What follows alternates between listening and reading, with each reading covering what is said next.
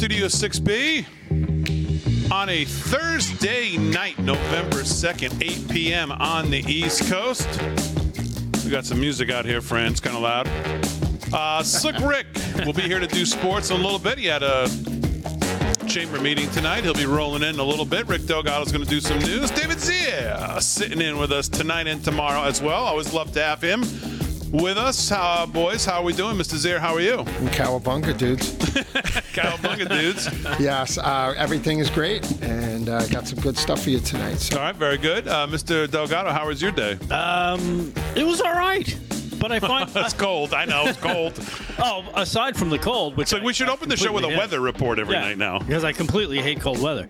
Um, but I find myself being on the receiving end of, of more quote unquote liberals wanting to talk to me about stuff. I'm like, what? What? Are you are you doing something to make that? Um, No. And, and see, that's the thing. It's happening at my other job where I do not wear my conservatism on my sleeve. It's your pheromones. It could be. Maybe I'm putting out this vibe. are they secretly watching the show? Could be. I don't know. but there's one guy was, t- you know, he was complaining about the border stuff. He's like, oh, uh, his solution was we should just tear it all, to, rewrite the Constitution. I'm like, what are you talking about? You know, when you come to the border, he's like, well, it's broken. I'm like, it's not broken. There are laws in place. It's only broken because the laws aren't being enforced. Yeah. You know? And trying to explain that to him, I'm, I'm like, and don't even get me started about, you know, the size of the federal government, which was never intended to be that big. And you can see it in his face. He's like, oh, like he didn't understand. It's like, dude, y- y- once you decide, if, if somebody decides, oh, I'm going to start a country and let's get rid of the Constitution, you're not going to have the same country. The country is never going to be what you think it's going to be, especially if you're trying to base it on stuff that's going on today. Because today's today's politicians aren't that bright. The founding fathers were smart enough to to kind of, for some reason, I don't know, I, I I don't I don't understand the the the gift that these guys had in their head when they were putting this together. You know, the Constitution and everything about how they could write things in such a way At 30. Right. Write things in such a way that it, even today people look at it and be like, "How did they come up with this?" Like, Everybody's like- brain is fried from PS5 at 30 years old today, Maybe. you know? It, but it's it's just uh, it's just stunning. And, and again, uh, the liberals, why, why you keep talking to me? I I, I don't want to be your I, friends. I had a knockdown, drag out fight with my car service. I mentioned it the other night. Coming back from Iowa, I get in the car. I'm with all these great people in the Midwest, and I got this really liberal guy. He's a comedian on the side, or his main gig, and he drives on the side. And he was like, you know, uh, Ukrainians kicking Russia's butt, and I'm like, dude, learn your history, man. They are not kicking anybody's butt, and No. it's a stalemate at best, and uh, just so uninformed, so liberal. Everything's Trump's fault. I couldn't take it. I got agita. You got agita in your Uber while you were mad at I got Uber. Um, well, I, I'm actually that was kind of fa- I'm kind of fascinated by that as well. Um, that people are now coming up to you to talk about things. Not do they know that you do the show? no, I, so I that's tr- even more interesting. and, and I do it because I, I keep it that way because I like to keep it separate. I, I don't want, um, you know, peop- I don't want to talk politics at my other job because it could get me fired. Um, so so I'm like, well, you know what? Eh, I'll just be me. And uh, you know, just go about my business, not really doing, you know. so not- they're just really venting. I think they're venting, and and, maybe they they they kind of see. Uh, okay, so this guy's into you know he's into uh, this guy today. You know he believes in aliens and Bigfoot and stuff. But aside from that, he does hold a pretty high level position, and for him to come to me and start telling you know this, this whole uh, this whole uh, you know uh, border thing is just insane, and he goes the policies in these major cities, and I'm like, and I'm thinking to myself, this guy sounds like a conservative, but Was I- watching I the show. so. It's clearly watching this show. I just Closet. want to tell you. you closet conservative. You know, I, I go to a local could be. bar, you know, by my house, and people know I, you know, I come there uh, and Wasted. and- yes, yes. and no, but like people know, like I'm a local personality in a way because I did a lot of local TV back in the day, and they, you know, and they're like, uh, you know, the liberals stay away from me because they know they don't want to get into it. But people come up to me, and they're like, in New York, you, you have to be almost afraid to engage in conversation because then they go off the deep end and they're like, I want to kill everybody, you know, and it's like, so you have to, you know, it's um, it's nice that people uh, want to. Uh, you know, talk and stuff, but you, you know, you never know what you're walking right. into. yeah, exactly. And and that's why I kind of keep it to myself. I kind of, you know, I I, do, I don't wear a- anything that that you know kind of alludes to um my political leanings. And it's like, why? I, I'm not here to I'm not here to talk politics. I'm here to do a job. Um, and that's it. Very Now- interesting. Now here, I'm here to talk Yeah, yeah, yeah. Here we can't get you to shut up. So, That's- yeah, but- exactly. yeah. So take Well, that. Okay. Well, that's I find that very interesting. Me too. It's like it's happening. Like, it happened every day this week. so I don't talk uh, politics with my clients unless I know for sure where they're coming from. and, you and the check cleared. especially in real estate, all you need is like one person to complain about you to the Department of State. Hey, this crazy MAGA guy, you know, and it's like, well, boom. we've what have we always said? We've always said that everybody's got a line, and no matter who they voted for. Everybody's got a line. Everybody's got a life to live, and uh, although most of the party will vote at their own demise, uh, and they'll just vote for Biden even at their own expense and their life's expense and their family's expense and their own expenses, literally. Um, maybe listen. Maybe there's just maybe they're starting to grow a part of the society that's just had it. yeah, maybe we're getting up to that How point. old are these people? They're about your age. Um, this this one guy today is a, a little uh, probably about uh, you know maybe maybe six eight years younger. Because I don't know how anybody couldn't be in that boat. Right.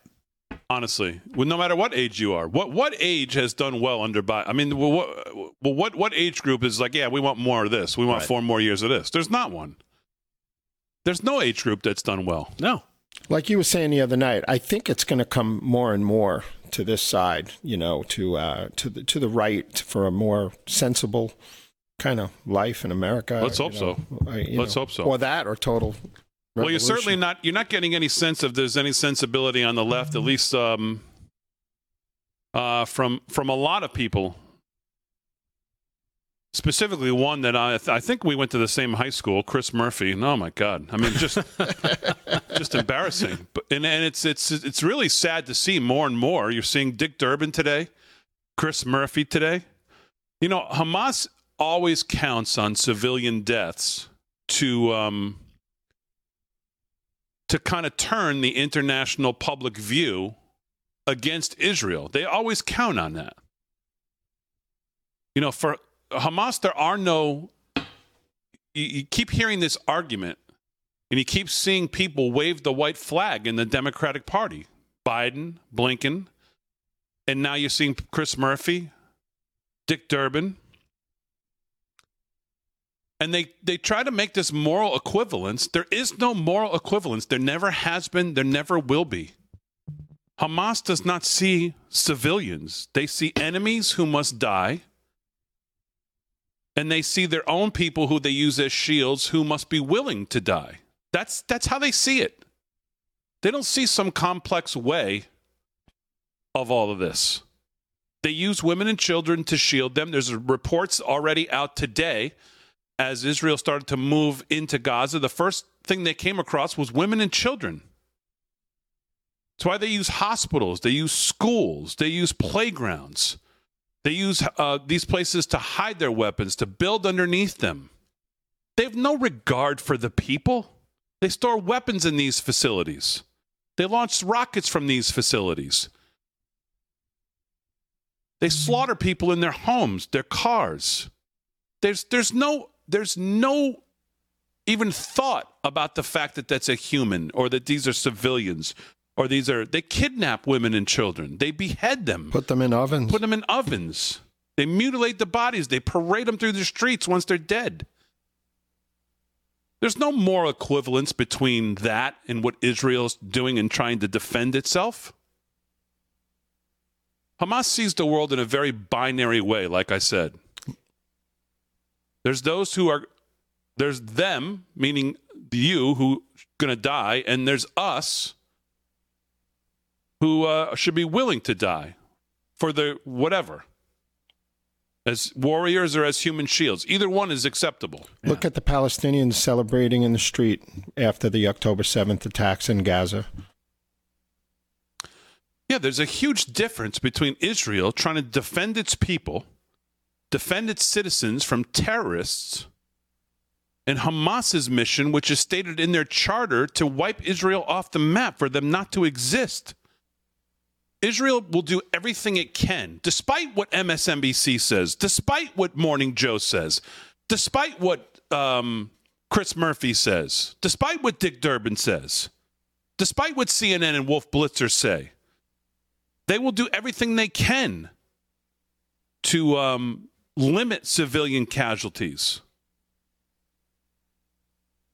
But you're seeing this now over the last couple days, and it's ramping up. And Biden and this administration feed right into it.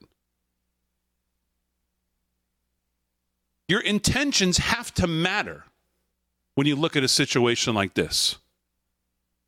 There's no moral equivalence between Israel and Hamas.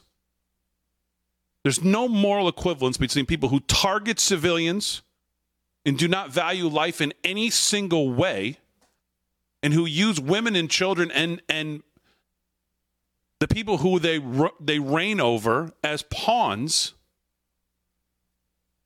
in their terrorist activities. And to see statements like from Chris Murphy, it's time for Israel's friends to recognize that the current approach is causing an unacceptable, an unacceptable level of civilian harm and does not appear likely to achieve the goal of ending the threat from Hamas. So the Democratic Party, in a, really almost as a whole, is just fine with uh, Israel giving up.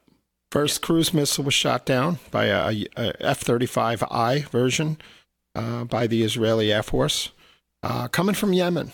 So now they're under missile attack from Yemen, a thousand miles away. So Israel, uh, uh, according to Chris Murphy and Dick Durbin and Joe Biden and our Secretary of State and our and most of our mainstream media, is not allowed to act in any way in self-defense against those who want to slaughter their citizens and wipe them off the face of the mats, uh, a map and, and target every single civilian. If they don't see the moral calculus here and how clear it is, I'm not really sure what what we can do about it. And it's growing. The voices in the Democratic Party who want to see Israel wave the white flag, who want to yeah. see them give up it's amazing how many anti Semites are in the Democratic Party.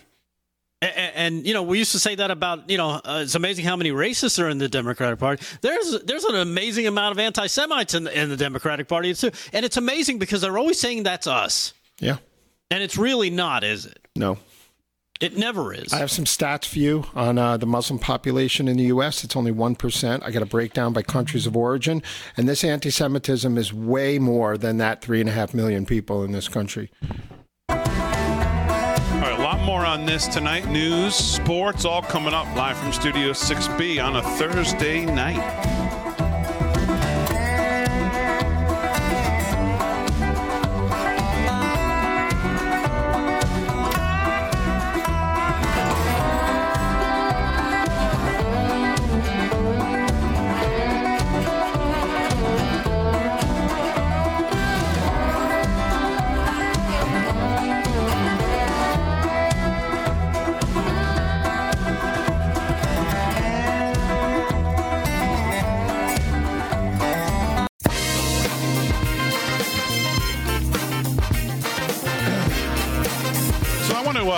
Want to stay on this theme because, uh, again, Wolf Blitzer yesterday uh, Blinken today as he's taking off the, at the airport. Oh, we've made it clear that they have yes, they, they defend themselves, but we've also made it clear. Well, no, why? Why the second part?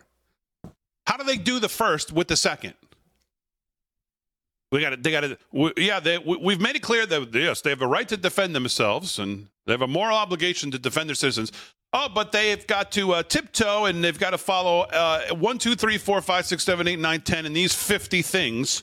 They also have to make sure that they do this and they only go so far. And then we got to stop for humanitarian aid. Then they got to make sure they have enough fuel. They got to make sure they really, really, because I'm pretty sure if it was flip flop the others, they, they wouldn't be worried about this. There'd be no ceasefire. As they're calling for ceasefires, there's some, there was some, I had the video on social media one of the um, leaders of Hamas is calling for another October 7th to oh, happen. Really? Yep. Oh, okay.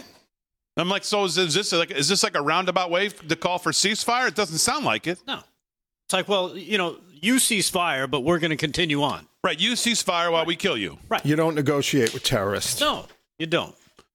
It- Um, it's like that. Uh, it's like that scene out of the uh, what do you call it? Oh, what's the name of that movie? It's a Bruce Willis movie Do where he goes to Hard? space. No, no, where he goes to space. Armageddon. no, there's the other space movie in the future. The only movie that matters that he went to space on was when he went to the, to get the rocket to get the drill the hole. That's not Armageddon. believable. Oh, come on. This is when he goes to Floston Paradise, and uh, the, Fifth these Element. Korgs like Fifth take Element. Oh, that was a great Yes. movie. Thank you. Yes. Very Luc smart. Besson. Some somebody put that in the chat. Thanks, Great French director. Frank, yes, where, where, where all of a sudden there's a standoff, and uh, the the guy says send someone in to negotiate. So he, he he pops his head over, he counts how many in, he sees the leader, he puts a bullet in his head, boom, down. Anybody else want to negotiate? No, because they don't operate without their leader. That's what that's what needs to happen. Somebody needs to take out their top guys, and th- they're not they're not in um they're not in uh. uh you know the Palestinian area. They're over in Qatar. If you want to know, these people are billionaires that run Hamas. By the way, Yeah. Did you hear Peter Doocy speaking of Qatar today in the press briefing room to John Kirby no, as Biden's thanking Qatar? he says, why is he thanking them for anything? When just like what you said, when their leaders are housed up there, Yeah. live there. So Lorenzo Vidino, and I don't I don't read much from the Wall Street Journal anymore because they're well, whatever. It's just not worth it. Um, but I thought this was pretty good. How because it, it it fits exactly what you're seeing right now. How Hamas has won the hearts and minds of the American left, and that's exactly right. For 30 years, the terror organization has made a concerted effort to appeal to Western intellectuals. And when you look at what's going on on college campuses and city streets, he says it's shocked Americans. But we shouldn't be so surprised. It's the fruit of influence campaign that's been going on for 30 years. In 1993, the FBI wiretapped a Philadelphia hotel room where dozens senior Hamas members, some of them U.S. based, had gathered. The men had called the meeting weeks after the signing of the Oslo peace accords between Israel and the Palestinian Authority. For days, they debated how to sabotage that agreement and generate support for Hamas among American Muslims, the political class, and the wider society. They correctly foresaw that the U.S. government would designate Hamas a terrorist organization and agreed on a strategy to frame the conflict in religious terms for Muslims while using uh, more palatable frames for non Muslim Americans. They plotted to create an array of mainstream organizations to conduct this dual track work. Yeah, today those things are called CNN and MSNBC and NBC. 30 years later, this strategy has proven extremely effective. Widespread support for Hamas's barbaric actions on October 7 didn't come out of thin air. Several things gave life to this phenomenon, from the identification of Israel with white privilege, quote unquote. And you hear this all the time when they talk about Bibi Netanyahu. Have you heard this lately? yeah, Oh, you know, Bibi's really uh, he's born in New York, and he's really uh, he's really just a regular old white guy from uh, New York, and he's not going to last that long. This is the new one the media's floating in the last couple of days. He's not going to last that long Oh, the wall's closing in. Is that it? there, so maybe we should just disregard him and. Uh, we should make sure he backs off here because what right does he have since he's not going to be there that long? This is what you're hearing. Um, from old white privilege to old fashioned anti Semitism, but the terror groups network in the U.S. and Europe played a key role. Now run largely by Western born activists, these networks understand how politics and media narratives work in the West. They frame the conflict in religious terms to local Muslim communities, labeling Israelis as infidels and uh, evoking about the killing of Jews. On college campuses, those same networks use language of post colonial theory to tar the Israelis as European settlers. All of this you're seeing right now, word for word. Unsurprisingly, a few days ago, a Hamas leader told a Vice.com journalist that, quote, the same type of racism that killed George Floyd is being used by Israel against the Palestinians, a comparison tailored to the ears of Western progressives like Chris Murphy. That's who that's tailored for. Dick Durbin, Wolf Blitzer. A diverse web of fellow travelers and useful idiots have aided this influence operation, including politicians in the U.S. and in Europe. academia may be more friendly to Hamas than the left political world. The recent campus demonstrations are evidence of the affinity, but the connections run deeper. Hamas also has funding networks in the West. In 2008, federal prosecutors introduced transcripts from the Philadelphia meeting as evidence against the Holy Land Foundation. You know, they've got these front groups everywhere. Mm-hmm. Hamas is more than a terrorist organization intent on killing Jews and eradicating Israel. It's a savvy international political player that has used the West as a staging ground for an influence operation aimed at policymakers, public opinion, and Muslim communities. While some of what Hamas does on American soil is constitutionally protected, it is all in the service of its moral repugnant agenda. And I mean that I you you this is exactly what you're seeing playing out right now on TV across this country and through our political left leaders. Like what you heard today in these statements that have been put out by all kinds of political um, elected officials on the left. And what you're seeing on TV. And everybody who goes and gets interviewed about this, I saw DeSantis on CNN with that Abby, whatever her name is every question is just like, oh, I don't know. Is there, can we really stomach any more of this? Can we really? Uh, isn't there? A, is there a number that we should just cut the whole thing off at? Is it where they just have to retreat? It's like everywhere. it's all you hear. It's all you hear. Is there a number? It's really repugnant. Yeah. You well, see this vote. You see this vote tonight where the House passes this um, package to Israel and they say they're going to offset it with cuts to the IRS. Fine. I mean, I don't know. You know, who knows if that's exactly what it will be. People say it will add to the deficit. Some say it won't. It's paid for by these cuts. And you see, you had a handful of Democrats that voted for it. It passed. It'll go to the Senate. It, it's good that it passed because the president says he's going to veto it. Right. And I say, good, make him. Yeah. yeah. And Schumer will squash call it. Call his bluff. Make the Senate and him put back him right into this corner now, and let's see. Let's see what the Senate does. They have to throw everything at the Dems and let it all be exposed yes. that they're the ones holding everything up, and they cannot stop for a minute. And the best way to do that is one item at a yeah, time. Yeah, by they bifurcated uh, one the item Ukraine at a time. funding. Here you go, Israel. What are you going to do? Vote for it? You say you're going to vote for it. They say you, you say they need this to defend themselves. Okay, do it. Go ahead. Biden wants like an omnibus type right. thing with, uh, with the they, border, they want to hide Ukraine, with Ukraine, and Israel, yeah. because IRS. They, they don't want to. They don't want to take a stand where they have to take a stand here, and we'll, we'll know where everybody stands. Yeah, or, or where the money goes.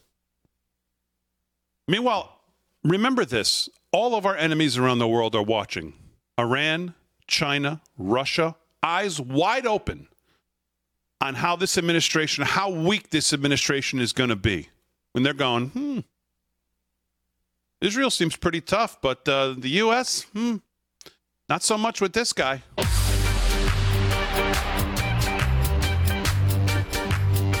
All right, sports and news coming up. David Zier as well, right after this, live from Studio 6B on a Thursday.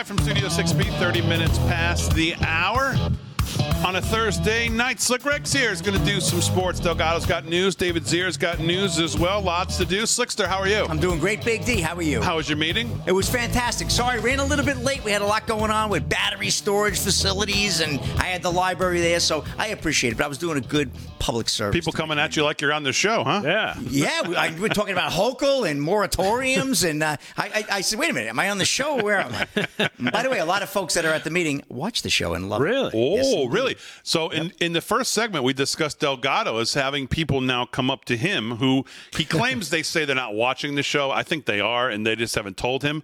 Are coming up to him in places and they want to talk politics. Are, Yeah. you, are you having any of these uh, strange events? You think they want to talk politics Okay. Slick Rick? No. They want to talk sports. They want to talk Okay. entertainment and fashion. Yes. Yeah, just- we Exactly. gotta, we gotta take our minds off this. Right. Somehow. Where do I get an orange sequin suit? There? Yeah, Mike, Rick, exactly. Where do I go? Exactly. They That's want the they want to talk fashion shopping. They Yeah. want they- they want you to be their shopper. So Delgado, people notice you. No, no, and again, it was it was one of these things where I, I'm not talking politics at work, but they they feel the need that they feel like they can talk to me about politics, like out of the blue, and I'm like, like I, I think they're closet watchers. Thank you. they could be. It might They be. cla- they're watching you, Delgado. I'm telling you. Thank you. I'm telling you, could pal. be. It's live They're from Studio 6C.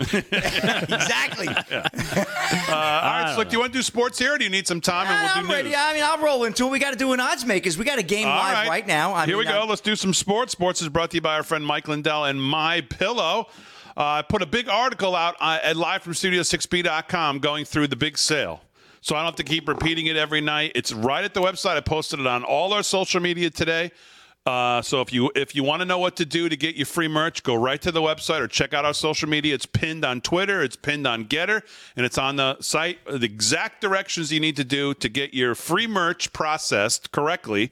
Um, and by Mike Lindell as you shop there for the holidays over the next eight weeks. Slick Rick, what's going on? could you repeat the actual process again, anyway, just for the audience? I'll just repeat one thing about it. You have to use. I got 50 emails last night using everybody else's code but ours. Are you serious? I don't know what else to say. You cannot send me something that says the code is F7 Frank uh, F FS7. That's not our code. So Right. uh, maybe they're giving free stuff away, but ours has to use our code. If it's not LFS6B, it does not qualify. So And you know what I think could be a problem is that when people just go to the website, sometimes it, it has a code that's generated already. So if that's there, you have to replace that code. You have to like wipe it off and then retype in LFS6B. Okay, well then there you go. So you got to do that, That could- or just go to our page and maybe Right. it preloads it if you go to my, mypillow.com slash LFS6B. I don't know. There you go. So Slick, what's going on sports? All right, well, let's get right over to uh, Thursday Night Football, otherwise known as TNF on Amazon Prime. If you don't got Prime, you ain't going to see this game. But uh, right now, we got the Steelers hosting the Titans. What do they call it? Acrisure Stadium there. Uh, and Steelers just went up 7 nothing. However, Aaron, you still want to make a pick because I already had my team lined up going into this game, uh, Tennessee and the Pittsburgh. Did you pick a, pick a score? It was two and a half as the spread. Steelers were favored. Yeah, I picked the Steelers on this game. I just don't think that the new QB for Tennessee is going to be able to hold them down. I agree. I, I think that uh, the Steelers are going to win as well tonight, Big D. And we got to do anything we can to get these numbers up because I got to get over 500 this weekend or I'm doomed. So, yeah, well, I'm going to take Pittsburgh as well, laying the two and a half on the road. We'll see if they can, uh, at home, I should say. And uh, Derrick uh, Henry just took the ball over the 40. There's about eight minutes to go there in the uh, first quarter. So, plenty of time left for the game to play out. And we'll keep, we'll keep you up to date on that throughout the night. A couple other scores around the, uh, around the horn here. We got the 76ers and the Raptors and a good one down in Philly, 64 63. Eight to go there in the third. Minute to go in the first. The Pelicans lead. The Pistons 32 25. Is it too early in the NBA season for every time the Sixers lose your night to be ruined, or are we already at I'll that tell you, stage? Philadelphia, they were up by like 15 before, and they they let them sh- close it to one. Nah, you know, it is what it is. Sixers will beat the easy teams. Okay, it is, it's time. All right, we're there. Yeah, It- it's already there. Yeah, that we're is there. a self-loathing thing. And NHL, let's go. Kings blanking the center. Senators, three nothing, eight to go in the second. There, the Panthers and Red Wings, no score in Detroit, nine to go in the second. Also in the second is the Hurricanes and the Rangers in the Garden. Rick tied at one against the Hurricanes. Islanders up three nothing against the Capitals. Two minutes to go there in the second. Islanders will figure out a way to blow that one. Lightning over the Blue Jackets, two to one, seven to go in the second. End of one. Bruins, Boston Bruins, great team uh, over the Maple Leafs, one nothing right now. Devils over the Wild, one zip. Stars and Oilers, Canadiens, Coyotes, Jets and Golden Knights, Predators, Kraken, and Canucks Sharks all coming up on the West Coast, 9:30 to 10:30. Puck drops there. Hey, let's talk about it, guys. Good news: Texas Rangers win first World Series title with five nothing win over Diamondbacks in Game Five last night. This is an AP report out of Phoenix. Nathan Eovaldi uh, pitched six gutsy innings. Mitch Garver broke a scoreless tie with an RBI, sing- RBI single in the seventh, and the Texas Rangers are champions for the first time in their 63 year franchise history after beating the Arizona Diamondbacks 5 0 in game five last night. We were tracking the game here. It was a pitcher's duel. In fact, there was a no hitter on the Arizona side, but that all changed in the seventh. And look what happened. Marcus Semien homered late, and the Rangers held hitless for six innings by Zac Gallen, finished a record 11 and 0. 11 and 0 on the road this postseason by capping the Fall Classic with three straight wins in the desert. That has never been done before. A team in the playoffs in baseball winning 11 games in a row. Quite an accomplishment for the great Texas Rangers. Uh, and uh, Corey Seager, the Rangers uh, shortstop, big guy, he won the World Series MVP. He was clutch throughout. Bruce Bochy picked up, uh, I believe, his uh, third title now. So uh, the manager of the Rangers, what an unbelievable comeback. He was on his couch. He got a phone call. Come on back, Bruce. We want you to coach the team. What do you know? Bang.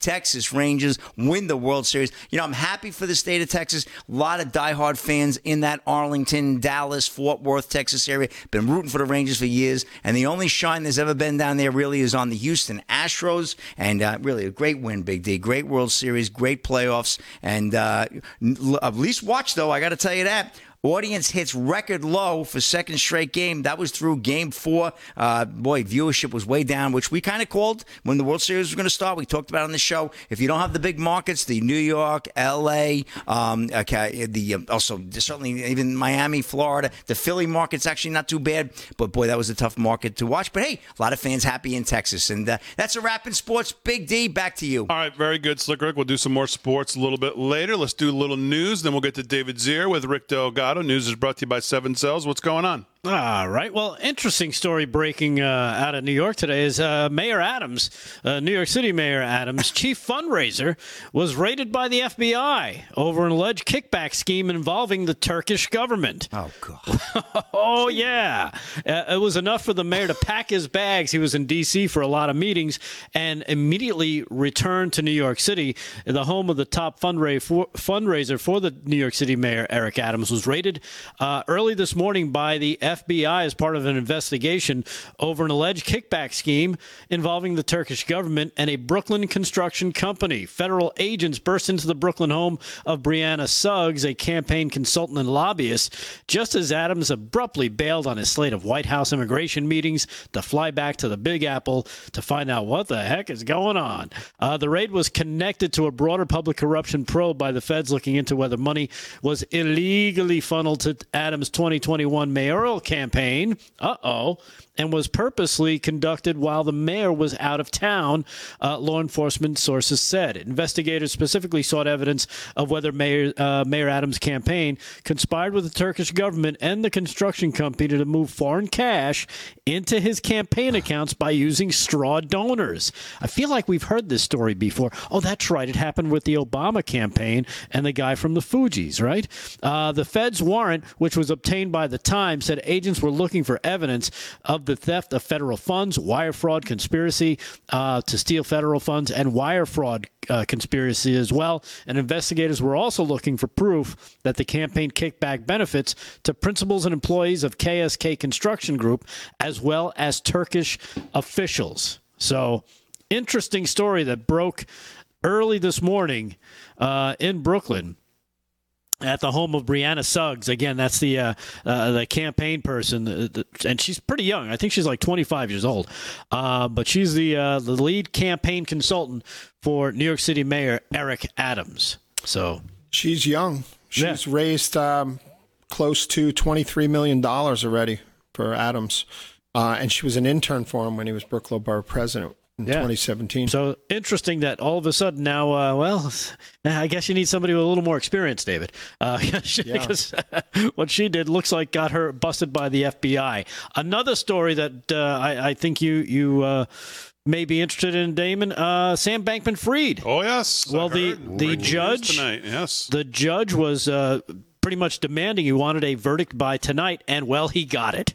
As uh, Sam Bankman Fried has been found guilty on all charges and faces up to 115 years in prison. If you're not familiar with the name, he's the FTX founder, the uh, crypto FTX founder, uh, and uh, you know he was busted what was it about a year or so ago at this time? I believe. Yeah. Uh, he was found uh, guilty on all seven counts and faces up to, like I said, 115 years in prison. The jury deliberations got underway and stayed that way until about, uh, well, let's see. The jury wanted to stay till 8 p.m., but they were able to come to a, a guilty verdict a little bit sooner.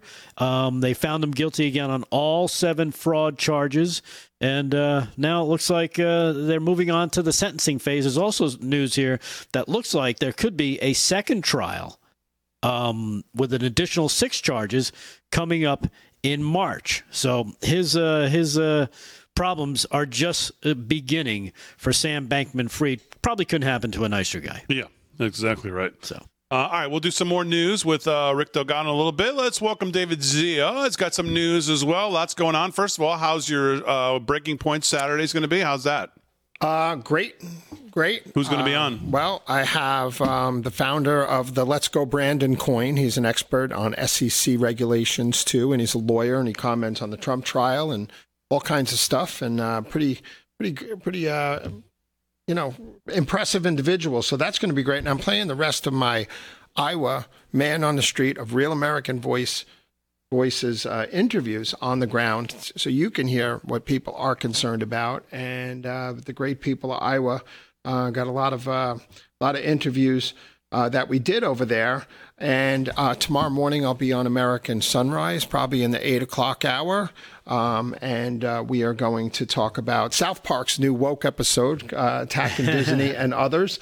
Um, and then saturday at 1 p.m live uh, we will be covering uh, from new york. I'll be here uh, in studio, uh, plugging into uh, Amanda Head and Tara Dahl's coverage down in Kissimmee of all eight Republican presidential primary candidates. Uh, that'll be all day.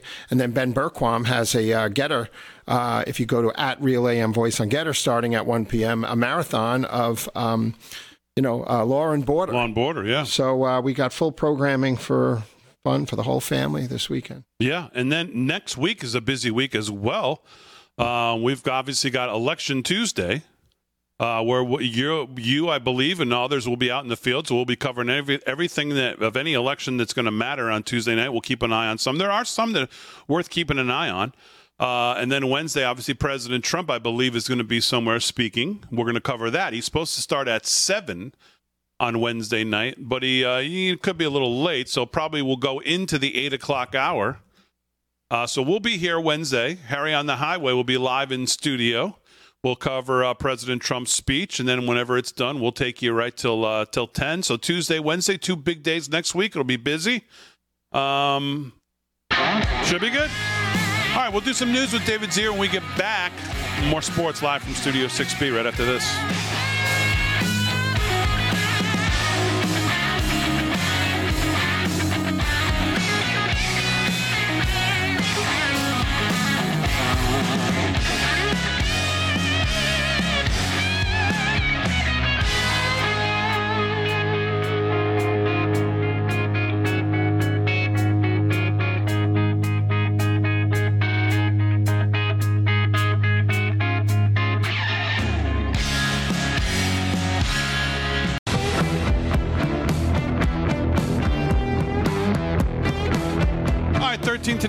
Live from Studio 6B. David Ziers here, Breaking Point Saturday morning, 8 a.m. And of course, then he'll be involved Saturday, like he said, with uh, coverage of um, that special that we're running on Saturday. We have a graphic for that, Aaron, that special on Saturday that I give you. And I think we have, uh, there it is. Yep.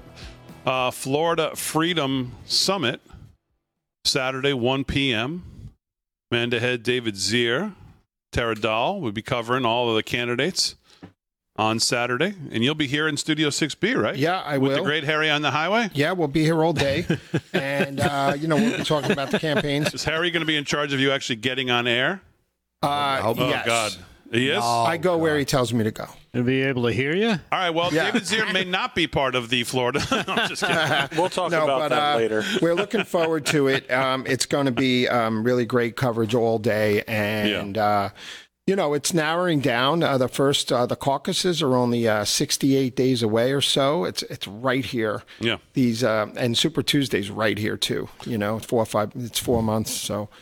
All right, let's do some news with you, Mr. Zier. What else is on uh, What else is on your mind? Well, tying into uh, Rick's story, I, I wanted to uh, discuss, you know, what's going on um, with these donors, uh, with the straw donor conspiracy, because earlier this year, um, there were six guys from EcoSafety. Uh, this guy, I think it was Shahid Mushtaq and uh, Yahya Mushtaq and uh, Shamsuddin Riza and Dwayne Montgomery, and there was another scandal um, where they were indicted by the district attorney's office, but they didn't. And this was Alvin Bragg doing it, and they didn't indict Bragg with it. Uh, I, they didn't indict Adam, Mayor Adams with it. Um, but I'm wondering if this story uh, with KSK Construction ties in, and if not, was there rampant uh, undue influence and getting, you know, the way because you funnel money. That's what straw voters do to exceed the limits on Right. donations, right? Yeah. Um, how many of these things have been going on? You know, and um, Mayor Adams has skirted a lot. Didn't lot. O'Keefe do a big expose on this too, as well, with Yeah. people who didn't know their names were being used to Yeah. donate or something? Yeah. Yes. So, um, you know, what's going on there is, uh, you know, the, the, the administration hasn't had that many scandals, not like Tweed's ring, you know, Boss Tweed. But uh, maybe it's all coming to a head now. And, you know, remember when Mayor Adams tried to appoint his brother, who had to resign in Right. shame seven years before in the NYPD, uh, and wanted to make him his deputy police captain, a police chief, or police commissioner. Uh, so he felt safe from white supremacy, you know? Um, so, you know, this thing's probably going to blow up. Um, and really quick, and I can get into it more later, but I had some more data on, you know, Tlaib. Well, you got plenty of time. You don't need to be quick. Take all the time you want. Well, you know, Rashida Tlaib and Ilhan Omar, you know, represents Little Mogadishu, right? Um, and uh, Tlaib is Dearborn, Michigan. Um, she does this stuff because she knows she can get away with it and she's going to be reelected no matter what she does. And I have uh, the Census Bureau data for Dearborn. It's 54.5% Middle Eastern uh, descent or North African ancestry. Um, and it's really 70% if you look at the population in Dearborn schools. Uh, it's a huge majority. Um, and not to say that all Muslims or all Palestinians want Israel wiped off the face of the earth, but you know you can assume that it's a, a large portion of the population. Um, and you know, 20% of the census, um, well, the 2020 census was uh, consisting of uh, Iranian, Lebanese, and Egyptian, made up the most of this Middle Eastern, North African community in the in in Dearborn and in California, which has the most uh, in the country. But when you look at it, it's only one percent of the population. Um, and it's just amazing because if you turn on the news with these campuses and all the cities and all of the the dummies and all the you know the LGBTQ community who would be killed over there, um, you know it it's much more than one percent. Doesn't it feel like it's a large percentage of our population just wants Israel obliterated from the face of the earth? Feels like twenty percent. Well, that that's the power of the media. It, it- they only focus on that small that small you know uh, sliver, but they, it, it comes off as big because well they make a lot of noise. When they say greasy, uh, the, the uh, greasy wheel gets the, gets the oil, right? And Yeah. you know, let's face it. If it bleeds, it leads. And these people are out there protesting. They want to see. They want the, the news needs this. They they need this to f- to feed. You know, to to get eyeballs on them because this is what people want to say. Oh, that there could be some violence. We got we got to focus on this people. This is this So is what is it. where does- what it all and of course, the White House, as I've told you now for a couple of days, is- is, focused on Islamophobia, as if you're. I mean, So the, the Democrats turn towards reason and rationale and recognizing terrorism for what it is. You know, terrorists have trained at Lumumba University in Moscow since the 70s. Uh, Carlos the Jackal came out of there. Libyan terrorists came out of there. Europe's been under assault since Munich and before that, you know, and this is a long time thing. Do they wake up and support Israel or do they, fi- do they drive a wedge further and castigating Israel? Um, you know, as more deaths pile up. And, um, you know, it's, I, I don't know if Israel has a chance. I mean, I know they can wipe out all the armies over there if they wanted to, but can they withstand the uh, PR fight that, you know, you talk about Hamas puts them in, right? The other the other big danger of what's going on right now is obviously, as I said before we went to commercial, I think in the last break is Biden continues to push Iran, China, and Russia closer together. Uh, relationships that really would not have been there. Um, when you think about the history of all these places, China, Russia, and Iran are now sitting back and looking at what's going on. They're making all kinds of deals with oil as Biden's lifted all these sanctions.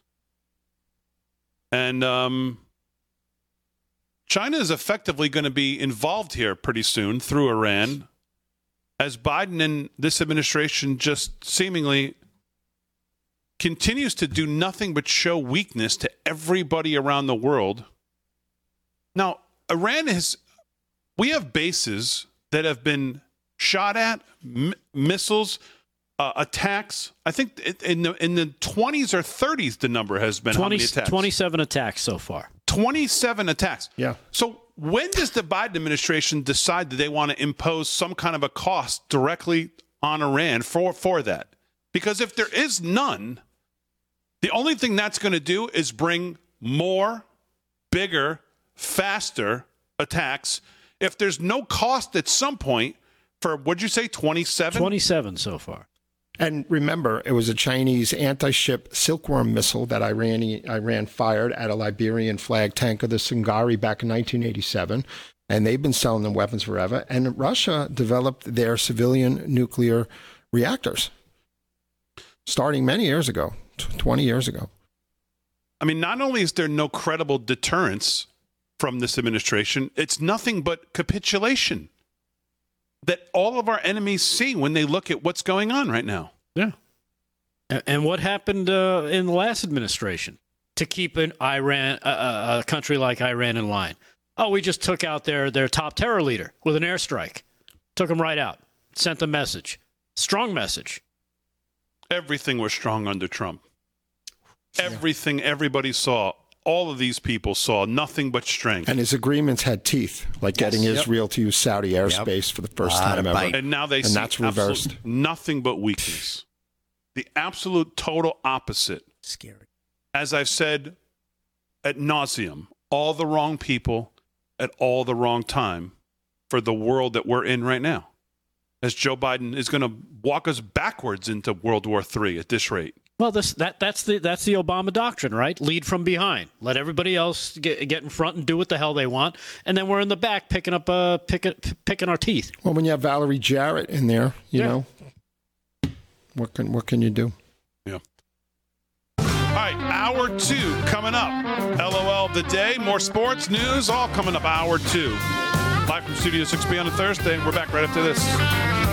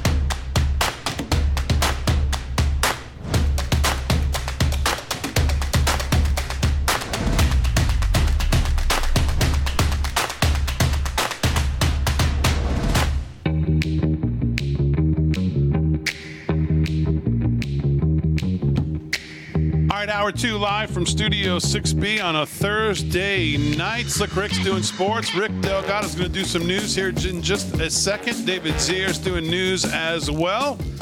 Lots to get to in hour two. LOL of the day coming up. We'll get to that. Uh, lots to talk about here in hour two. We'll get to some of your emails as well and chat. If you're following us on Gettr or on Twitter, make sure you follow us on all our social media Facebook, Twitter, Gettr uh, Instagram, every place. We're always uh, there. YouTube, LFS6B, or just search live from Studio 6B, but pretty much at LFS6B everywhere.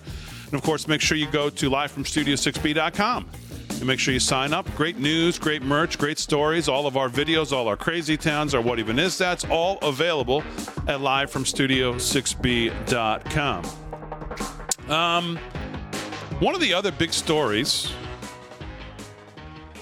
uh, on this whole Biden administration and trying to tie Israel's hands behind their back and demanding that Israel meets all of these requirements that the Biden administration keeps coming up with.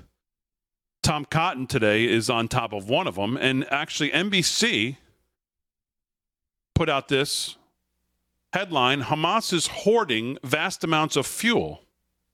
Forget who it was who tweeted today. Do you want to put an end to this thing quick? Cut off the fuel supply.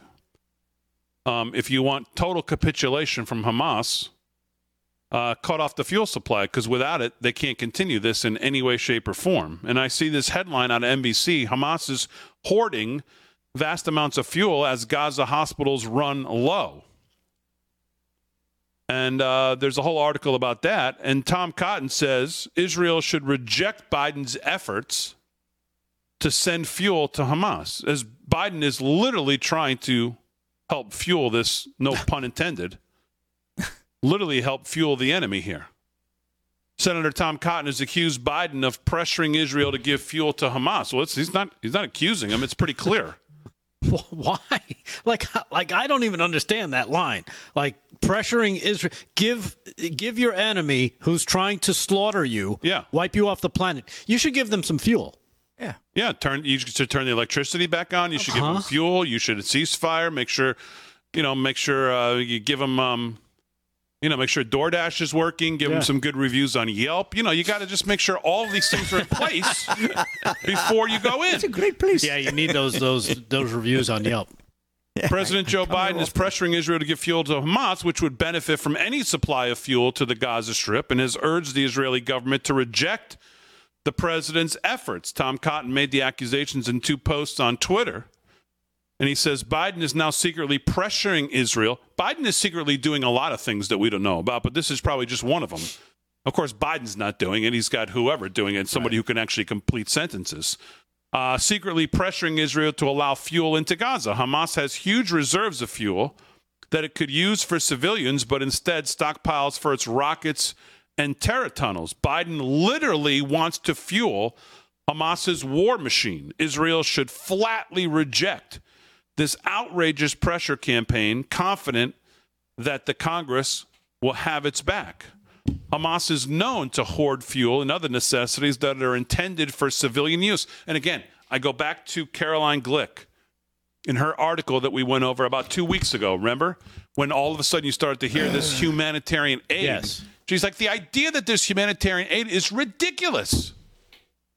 It just shows the not how naive these people are about what is actually going on there. There's no such thing as humanitarian aid. The UN official says hospital in Gaza are running dangerously low on fuel. Hamas is maintaining a stockpile of more than 200,000 gallons of fuel for the rockets it fires into Israel and the generators that provide clean air and electricity to its networks of underground tunnels. According to U.S. officials, current and former Israeli officials, and academics, Hamas, meanwhile, has repeatedly demanded fuel deliveries to Gaza during negotiations to allow foreign nationals to leave the enclave and in talks about the release of 240 people that it's kidnapped. It is thought to have several months' worth of fuel stored in its network of tunnels beneath Gaza, which it could release to the civilian population if it wanted to do so, but the terror organization does not concern itself with the welfare of Palestinian civilians, whom Hamas considers Israel's and the UN's responsibility in any case. Israel also recently produced evidence that Hamas is stealing fuel from the hospitals in Gaza. So as you listen to this, remember what we talked about in the first segment of the of the show.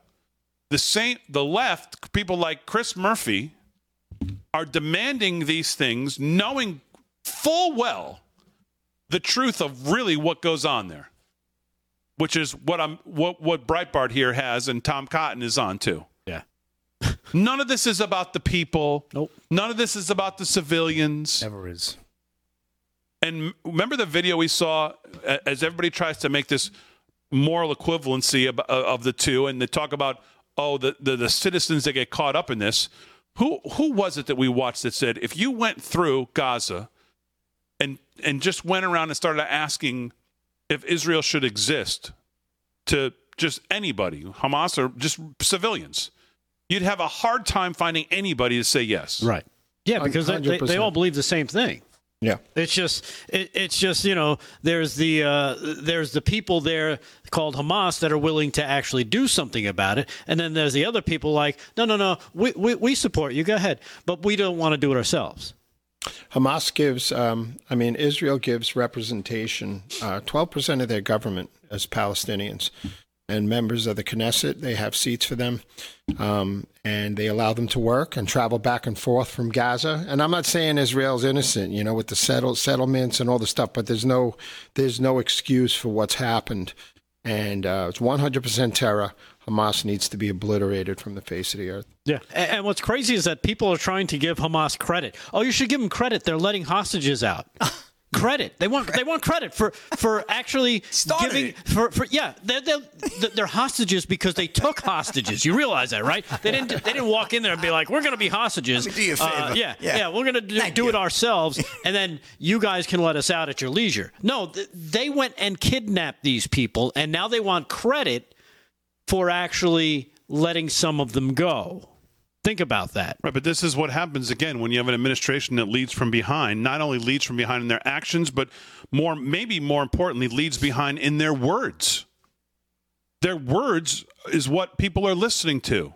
Their words mean as much as their actions, maybe sometimes more. Yeah. And they just perceive this weakness, and it just feeds the fire of things like that. Well, give them credit. You know, credit. I'm addicted to X at night, and no, not the movies. Uh, but I'm addicted to the platform, uh, and I just sit there for like hours, and I scroll through, and the comments by people, the comments by people saying that I, I, you, you can't even believe it. And this guy Jackson Hinkle, who's a puppet of Putin and an American actor, I think he's American. He's got like a million followers. He's leading X with like 5 billion hits. He's even surpassing Elon Musk. And he is just uh, the en- enemy of humanity. And it's like his thread is filled with with uh, pro Hamas, you know, quotes and everything. But I, you know, I was listening to this lady early this morning at like three in the morning. She was saying that Three in the um, morning. You know, oh, my they're goodness. so they're so good to the hostages, and that Oh, yeah. look, they let them go and all this Oh, stuff. And not, not like, only that, do did you hear? Even even before they let them go, there, there were some hostages, I guess, that got released that had glowing reviews uh, about their time uh, being being um, They being- covered being it on Morning Joe. being taken as hostage. Oh, they gave us shampoo and, and they gave us water when we were thirsty. I cooked for them. it's like when you have Yelp. Yeah, it's ridiculous. if, if that's not uh, what is that syndrome? Um, Fran would know. Stockholm. Stockholm syndrome. I don't know what is. Patty oh, they gave us shampoo. Really? Wow, that's great. Uh, what they do to the other guy? Oh, they cut his head off. yeah. So he didn't use his shampoo. gave him so, head I, and so I got his shampoo, which got was head even and shoulders. better. Yeah. Oh my The, goodness, um, these people are morons. Shoulders, literally. The Biden administration is also pressuring Israel for a pause, quote unquote, a pause. Now let's take a pause, which claims is different from a ceasefire. So again, it's the nomenclature. you see the, the parsing of the words. Oh no no no no! We don't we don't want a ceasefire. We want a pause. A pause. Oh, a pause. The purpose of the pause would ostensibly be to allow humanitarian aid. Oh, another uh, another one, another nomenclature that we all living by now. Humanitarian aid into Gaza and to facilitate the release of hostages. Yet neither of these activities is directly threatened by Israelis military and what they're doing. The real purpose of the pause would appear to be to appease Biden's angry Arab and Muslim American supporters in, king, in key swing states like Michigan. And um, who's the guy? Uh, Eli, writer for I think Newsweek, had a had a tweet about this today. Um, that the Democrats look at the polling and they're trying to choose what voting base of theirs do they want to lose. right. Yeah. He's talking about Eli David, Dr. Eli David. He's great. Mm, No. Mm. I can't remember his name, but he had. A, I saw a tweet uh, today about about this, just about that exact thing, saying the Democrats get nervous um, because they look at the polling, Right. and they look at the polling of, um, like you saying, people living in Dearborn, Michigan, and they're like, okay, do we want to lose Michigan, or do we want to lose? Where do we want to lose? Because Like, what can we afford to lose and not and not lose too much? Eli Lake. Eli Lake, thank you. I thought it was Eli Whitney. Eli Lake. Yes, Eli Lake had a tweet about this today. Um, Tom Cotton says the Biden administration is mincing its words. Exactly. Calling it a pause instead of a ceasefire makes no difference to Hamas and only gives the terrorists the advantage. Cotton's argument is supported by the fact that the word pause translates into Hebrew in a way that is similar to the word for ceasefire, such that an Israeli newsreader had to explain the difference. So just a total disaster on so many levels. And now Blinken is going back there. And you can just imagine what it's going to be. Oh my God. You can imagine what it's going to be. He's letting us know what it's going to be, like when he's on the tarmac today before he leaves. Okay, yes, they have a right to do this, but, Yeah, it's always a but. Yeah. and then there's a 50 point list of the things that they need to do. We want them to adhere to the rules of war. And like it's um, they're not at anyway. war. Um, they were attacked by a terrorist organization. Yeah. Uh, so you have to kill terrorists uh, because they're not really a standing army from from a from a rival nation. A Geneva Convention Right. That, aspect. that, that that doesn't apply to them. yeah. Hey, on the Sam Bankman Fried thing, now that he's found guilty on all seven charges, when do we start looking into um, what kind of deal he's going to try to cut on sentencing to give up what Democrats took what kind of dirty money from the guy since he was the biggest Democrat donor we've probably ever seen? Can you imagine what he knows? Oh yeah. Oh yeah. Uh, this is like the real, not like um, his uh, Delgado's made up stuff on uh, what you know.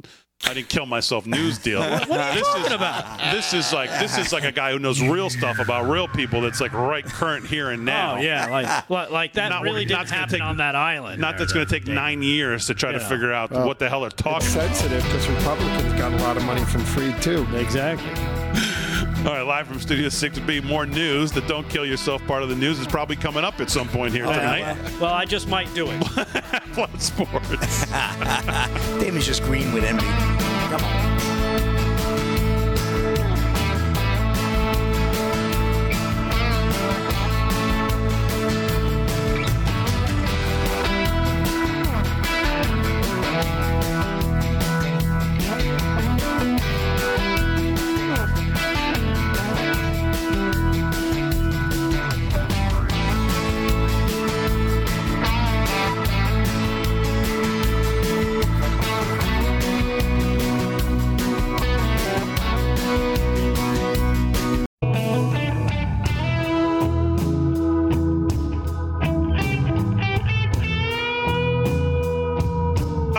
Listen up. I've been telling you about the Enviro Cleanse.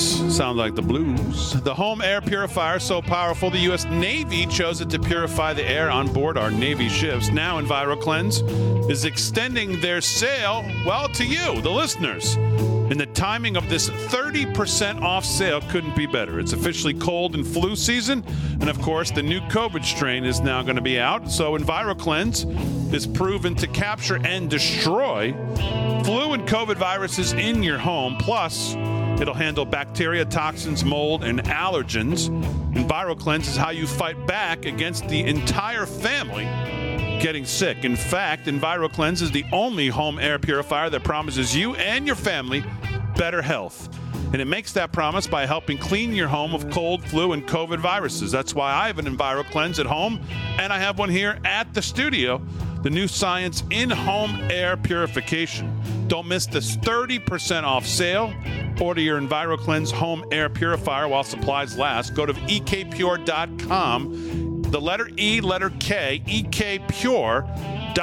Use code America30. That's ekpure.com, code America30. ekpure, all one word, dot com. Use code America30 for 30% off your Enviro Cleanse. Check it out. Man, it really does make a difference in your air in your home. And someone actually wrote an email in today. They forwarded to me. Somebody just got their Enviro Cleanse. They said, Damon, just got my Enviro Cleanse.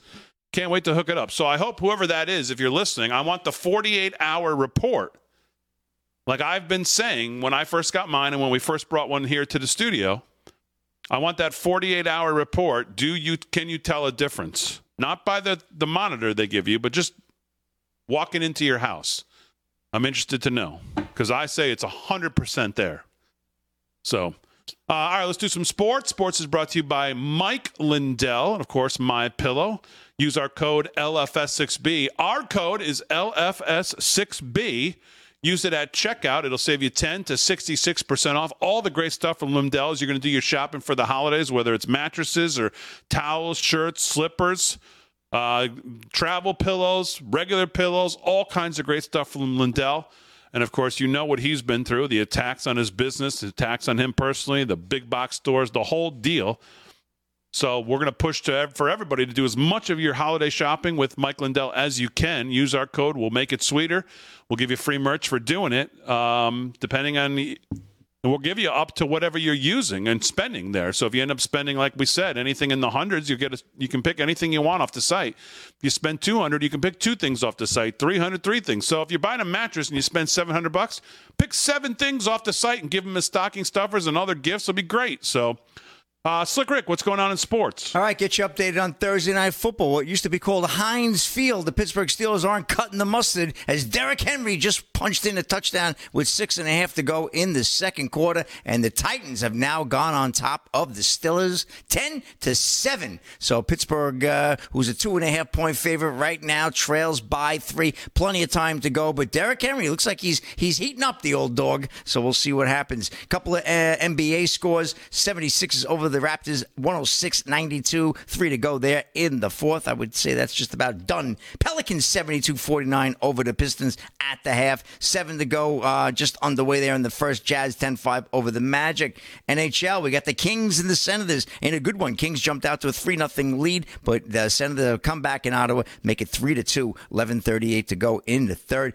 Panthers uh, blanking the Red Wings 1 0, also in the third. Actually, all these are in the third. Hurricanes and Rangers tied at 1 in the Garden. Islanders over the Capitals 3 0. Lightning and Blue Jackets knotted at 2, as are the Maple Leafs and Bruins. Devils 3 to 1 over the Wild in the second, and Stars and Oilers just on the way there in the first. About seven minutes into that game, no score. And hey, what do you know? Good news today.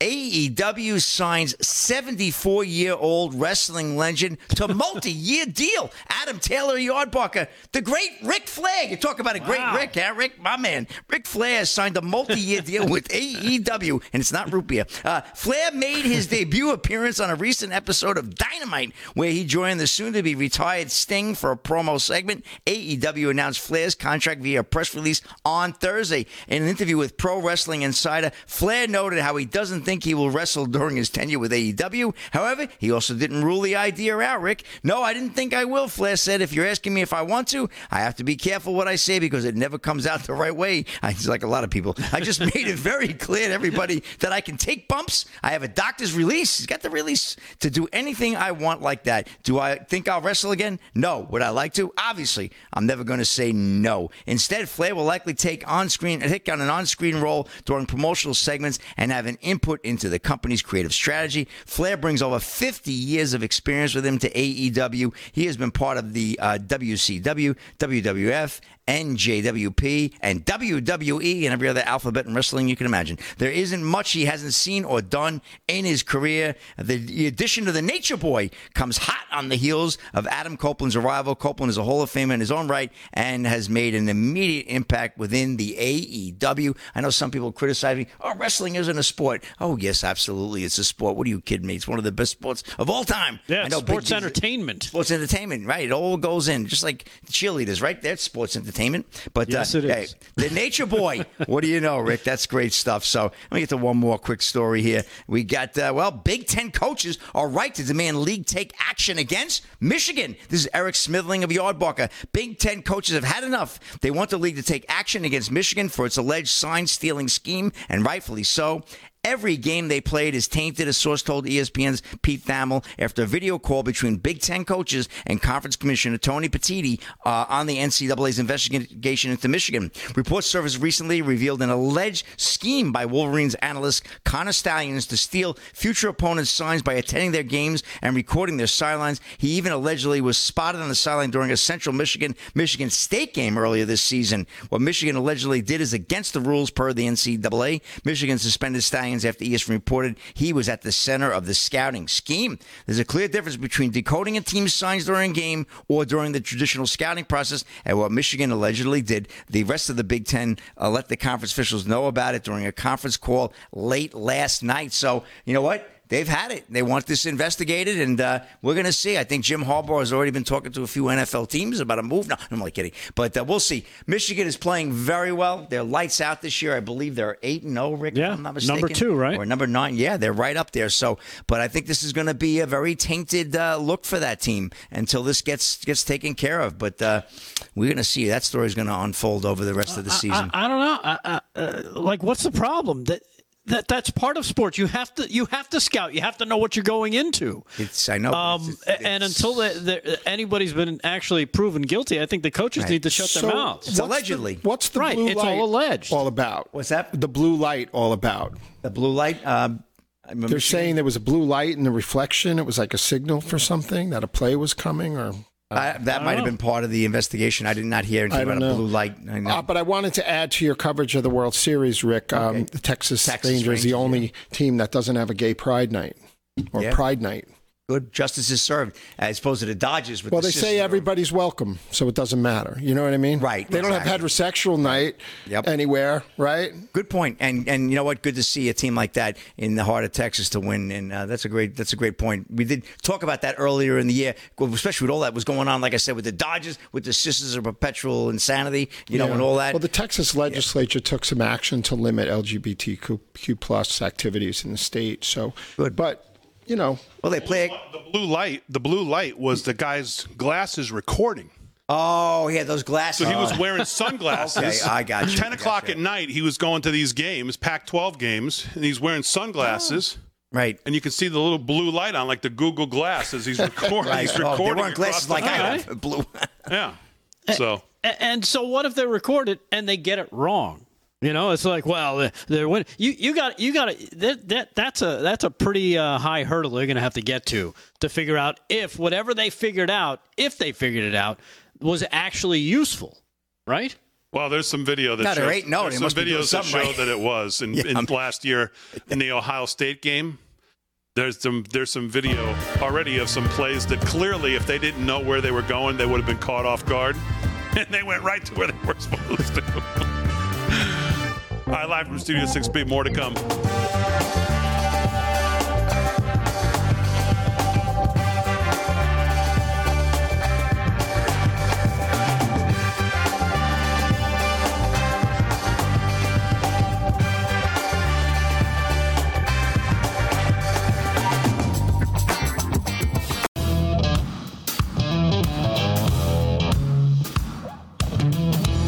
From Studio 6B, 30 minutes past the hour on a Thursday night. Great to have David Zier sitting in with us. Rick Delgado is going to do some news. David Zier will do some news as well. Slick Rick just did some sports. Aaron and Fran, of course, holding it down as always. We'll do some more sports before we wrap it up. Again, remember, next Tuesday, election night, we're going to have busy coverage, coverage from all over. On Tuesday night, right here during Live from Studio 6B, Harry on the highway will be here. David Zier will be out in the field. We'll bring him in, talk to him a lot. Wednesday, we'll be covering President Trump's speech right here. Uh, he starts probably before we come on air at 8. Uh, he'll probably go into the 8 o'clock hour. We'll pick it up, and then obviously we'll take you through 10 o'clock once he's done.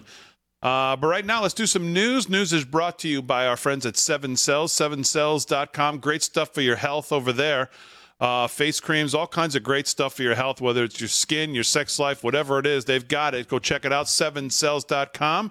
Use our code LFS6B, 20% off whatever you put in your cart. Rick Delgado, what's going on in the news? All right. Well, uh, you know how we were talking about money and how it makes D.C. go round. Well, Yeah. Mitch McConnell has fired a warning shot sure have. at GOP senators saying they'll face incoming if they back Senator Hawley's bill to limit corporate giving in campaigns. Can't be having that. Can't be having I told you, it's all that. This is why the frozen turtle doesn't want to leave. There's too much money. Nah, too much. Senate GOP uh, leader and frozen turtle Mitch McConnell bluntly warned Republican senators in a private meeting not to sign on to a bill from Yeah. Senator Josh Hawley you listen here. aimed at limiting corporate money bankrolling high powered outside groups, telling them that many of them won their seats thanks to these powerful super PACs.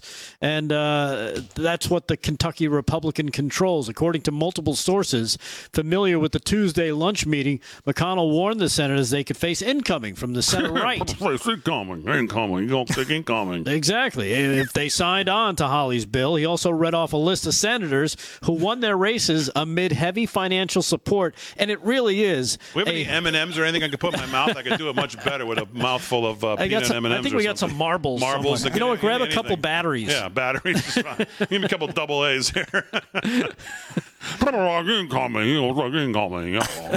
He read off a list of senators who won their races amid finan- heavy financial support. Uh, on that list of senators, Hawley himself, according to some uh, familiar people familiar with the source.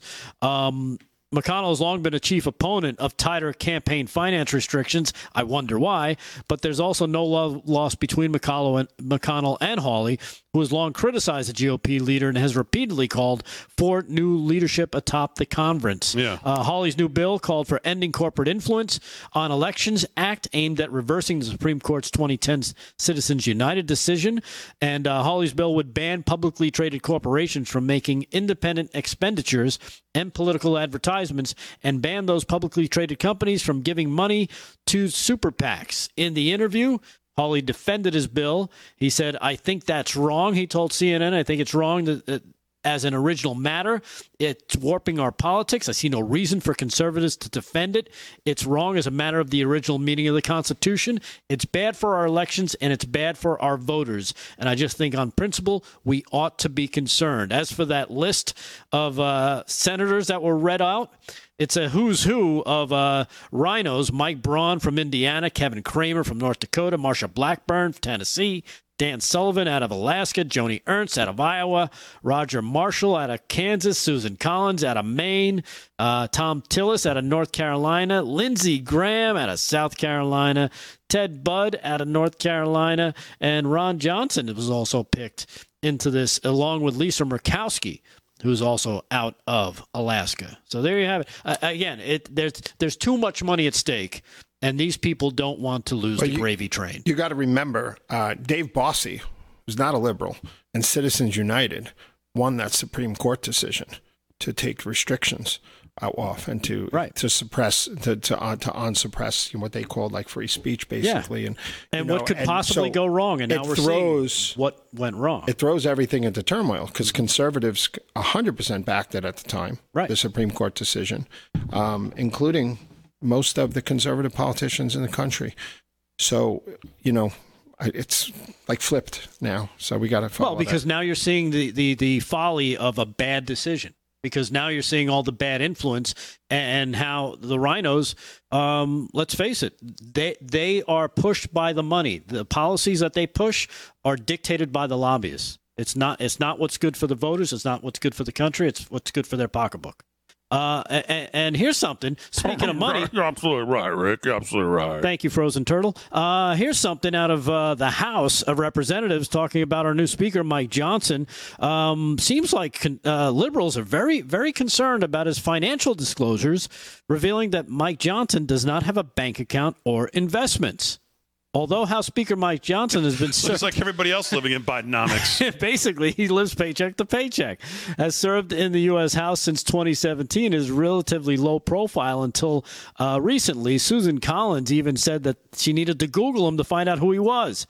Now that the 51 year old Johnson is Speaker, reporters and politicians who don't pay a lot of attention to him are researching his history, especially his his uh, far right. They call it history, but it's the ba- Daily Beast. Roger In a report published November 1st that focused on another aspect of the speaker's history, his finances. Um, with Mike Johnson, it says, does not have a bank account. At least that's what Johnson reports on his personal financial disclosures, which date back to 2016 and reveal a financial life in the context of his role as congressman and now speaker appears extraordinarily precarious. Over the course of seven years, Johnson has never reported a checking or savings account in his name, nor in the name of his wife or any of his children. I guess he's got no money to launder.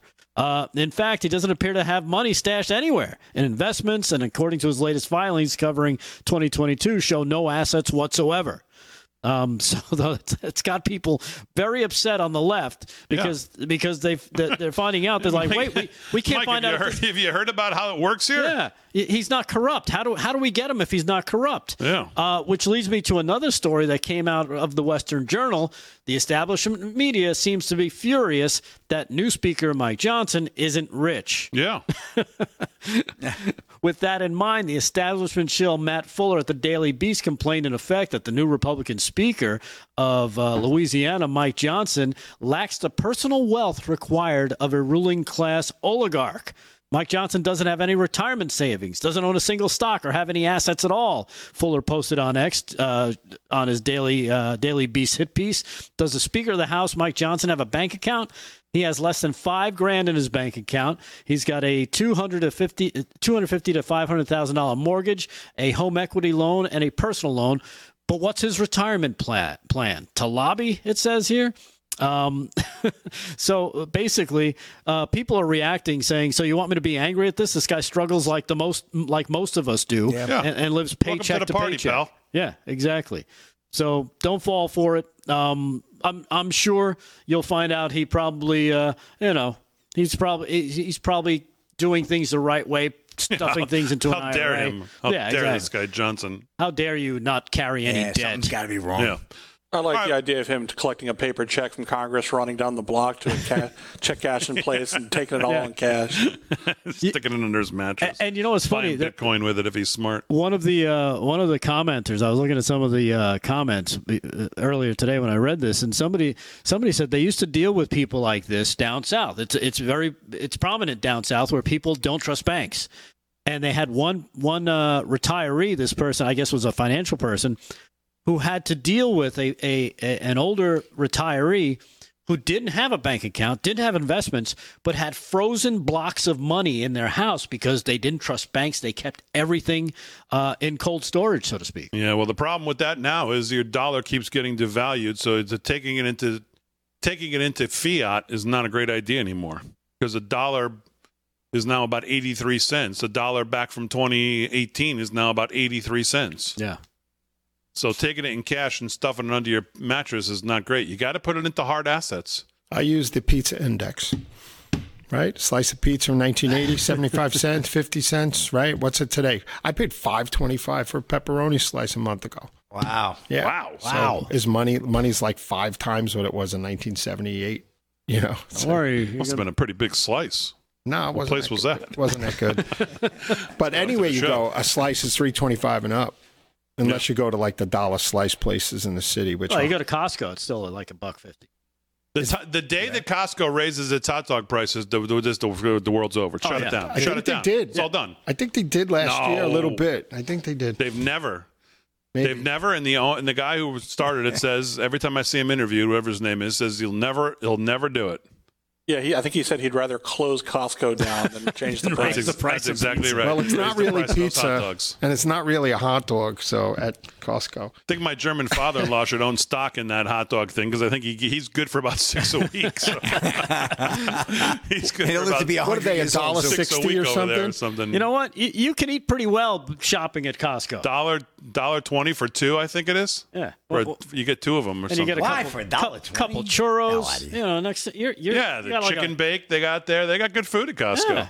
Yeah. You're walking around, you're grabbing your milk. Oh, look, a, a slice of pizza. I think I'll have a slice. Yeah. Uh, yeah, you got you got some chips. You got something to drink. Next yeah, you got to know, go in there, go to the food court first, load up, and then go shopping. And then they've got the people on the end of the aisles doing the new stuff. Oh yeah. do you So get now a, you're popping different samplers. samples. Yeah. do you get a pre-cancer screening on the way out? yeah. All right, we'll do some more news with Doug Otto. Let's do some news with the great David Zier. What's going on in your world? Uh, well, tomorrow night I will be watching Police State at the America First Warehouse. We're showing Dinesh D'Souza's new movie. Um, so anybody who hasn't seen it, go out. If you're from New York, come to the warehouse, um, the AmericaFirstWarehouse.com slash events, but also go to the movie theater and see it if you're not in the area. Um, I'm so excited. It's the most important of the movie of the year, except for Sound of Freedom. And then, you know, 2,000 Mules. Look what happened in Bridgeport, right? So Yeah. they proved fraud. Same thing, dumping ballots in the middle of the night. Uh, I have a quick crime update going on. 13,265 cars were stolen in New York City so far this year, and 23,300 people have been assaulted in the street so far this year, 1,500 more than last year. Um, and uh, Chicago stats are like incredible here. Uh, you can't believe it. Every major crime category is up. I'm just going to read you some numbers here. It's crazy. Robberies up 26%, burglary and break ins 11%, theft 24%, aggravated battery 31%. Criminal sexual assault, 12%. And, you know, we know the carjacking rate and the murder rate is about four to six times higher than New York and Chicago in all categories. Uh, it's two times, two to four times higher in Los Angeles than it is in New York. Um, the numbers keep exploding through the roof. Uh, and although crime categories in New York are down overall, it's down like 5 to 12% for like rape and stuff like that. But grand theft auto and felony assaults through the roof. And we know a lot of these things don't even get counted. So, Yeah. and, um, you know, and oh, by the way, my mother was at the America First luncheon today with Monica Crowley. She's my boots on the ground. Uh, and Monica Crowley says to the crowd, uh, Michelle Obama's going to run. And she also, you know, predicted Trump's going to win hands down in the primary. So that was Monica Crowley's uh, statement for the day. And uh, she's Michelle Obama's going to run, huh? That's what she's saying. Well, it's funny you bring that up, David Zier. I, I'll, actually, I don't have time right now, so I'll, uh, I'll I put this on our social media, and I said to the people, "Don't let Slick Rick or Rick Delgado know that this article exists." so hopefully, you followed my directions. As soon as he said that, I looked at him. But I'll break I'll break it to them when we get back. That is a good lead-in from what Mr. Dia just uh, discussed right there. The DNC con job to come. It's entitled. Oh. Talk about that a little sports coming up.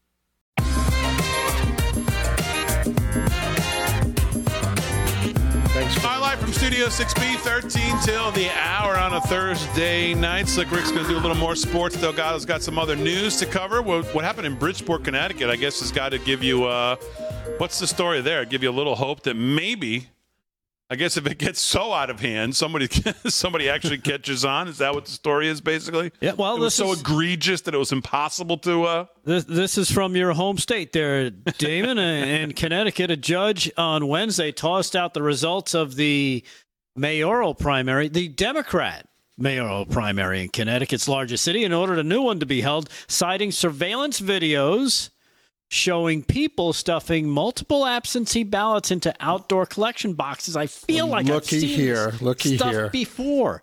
Uh, the ruling came just six days before the general election, creating a perplexing scenario in which voters will decide the outcome of Bridgeport's mayoral election on November 7th, then to be asked to return to the polls at a later, undetermined date to choose the rightful Democratic nominee in the very same race. Seems to make no sense whatsoever, but these are the Democrats. In his ruling Wednesday, Superior Court Judge William Clark addressed the incongruity by saying he lacked the authority to postpone or cancel the general election. However, he said he'd seen enough evidence of malfeasance in order to rerun the September 12th primary in which the incumbent Mayor Joe Ganim defeated challenger John Gomes by 250 votes out of 8,173 votes that were cast. The volume of ballots so mishandled is such that it calls the result of the primary election in serious doubt and leaves the court unable to determine a legitimate result of the primary. So it was that high, the number. they think it's enough to maybe flip it? Yes. Well, because the numbers are, let, us face it, there were only 8,000 votes cast, uh, just over 8,000. And the winning margin was only 251, but they saw so many different people they, they have on camera, and I feel like we've so seen what's this the movie difference before. between that and 2,000 mules? Which estimates that 400,000 at least that were identified by them who made the movie uh, could be as many as 4 million because they think that's only 10% of the mules Right. in the country. And they had a limit. They said they had to. I believe it was uh, for the for the documentary that Dinesh D'Souza put together. They had to visit. At, they had to have at least ten visits. Yeah. So anybody who only did nine or less Yeah, wasn't even counted. So Crazy. there you have it. That's that's the goings on in the uh, strange But there's only fraud when the Democrats say they're fraud. right, uh, strange election in Bridgeport, Connecticut. Yeah, you're seeing footage of it right here from the Gateway Pundit of the from John Gomes on Facebook of all, all this footage of all of these drops that happened in this Bridgeport uh, election. Yeah. Wow. Wild. But meanwhile, it could never happen, right? It ne- that that could never happen. What what is Donald Trump talking about? can never now? stuff ballots through Yeah. a machine for nine hours, not knowing you're being filmed, and turn thirty thousand votes into one hundred twenty thousand. Can never happen, right? Exactly. Oof. Anyhow, hey, didn't you have that uh, other story you wanted to talk about going into the break? The DNC con job to come. I saw this today and thought of the two of you. and it basically lays out the idea that um, the Democrats have a deep bench of alternates to slide into the roster next summer. Wow, next summer? California governor and former uh, engine of San Francisco's destruction, Gavin Newsom, Illinois governor and infamous property tax cheat, J.B. Fetzo Pritzker. Some propose Michelle Obama, who has never held office. The Democrats have plenty of other uh, who look good on television and sound intelligent on radio. Surely they would all be an improvement over Biden Harris because at least they're smart, right? Well, not so fast. The fact is, the unprecedented stupidity of the Biden Harris team has nothing to do with the mess we're in. Yes, it's relevant to the psychology, uh, psychological issues to hit uh, to our reputation, the embarrassment on the world stage, but it's not relevant to our problems. Our problems are caused by policies. These are not Biden Harris specific policies. They have become standard issue, party platform, shared official policies. To advocate anything else would get one kicked out of the party. And this thing goes on and on, but basically, it's the idea that um, Joe may be replaced. And, and when they said that's going to happen in the summer, right? What, what are the months that are considered the summer? There's uh, June, June. July, August. And what's August? Oh, the Democratic National Convention. The convention. In yeah. Chicago. Right there, like you if said. someone if someone had just come up with the idea that it could happen at the convention, we'd have something brewing here. I. And it's happening at the DNC uh, convention in Chicago. Who's from Chicago? I wonder who. Babalu. Joel Gilbert's, I'm just saying. Joel Gilbert's been out there for a year saying that uh, South Carolina and Chicago, two coincidences to bring in Michelle. They're going to use. Uh, they they're not. Go- Democrats, don't worry. Tell tell your Democrat friends out there. They will not have a choice. But the Um, other the other part of this article is basically saying that it really doesn't matter if they replace because it's not about the personalities, it's about the party and the left lurch that the hard left communistic lurch they've taken and the policies no matter who the face is the policies will uh, well remain the same Well, Unless that, we're- that, that would be correct for the thinking public, but you're talking Yeah, about no, liberals who only think, well, if we have the right person doing communism, then it'll work. Oprah. Right.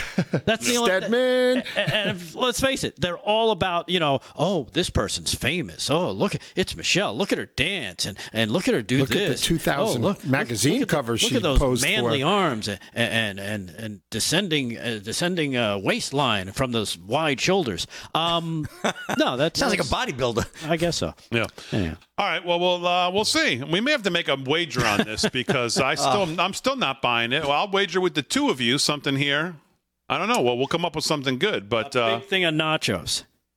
Uh, we'll No. come up with something Nachos All right. Delgado What else? anything else in sports She's uh, followed the Slick same Well, we gotta- yeah, we as get- Obama.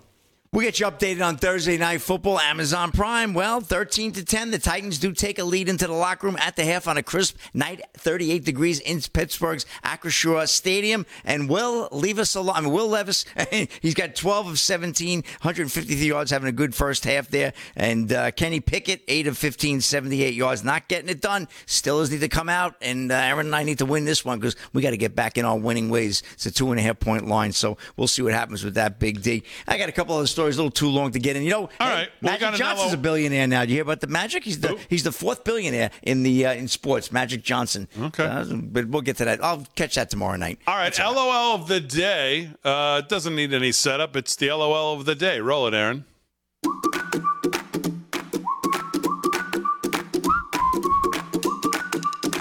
Are you satisfied with the job he's done as president, what he's delivered on? I think President Joe Biden has been an exceptional president on a range of issues. He has overperformed expectation. He has navigated incredibly difficult circumstances. And he has shown that he is willing to stand with the people of Georgia, with the people of this country, to move the nation forward. Overperformed would not be a uh, not be not, Well, be on she, my, Exceptional. not be on my bingo card for Did she concede yet?